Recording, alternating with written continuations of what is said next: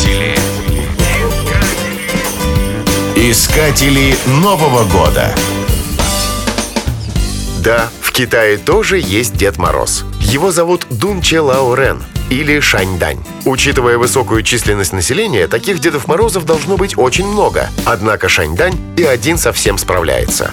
Одной единственной ночи хватает для того, чтобы обойти все китайские дома и подарить подарок каждому. С древних времен в Китае принято на новогодние праздники наряжаться в одежду красного цвета.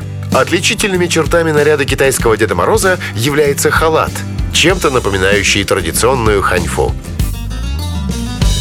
Искатели Нового года.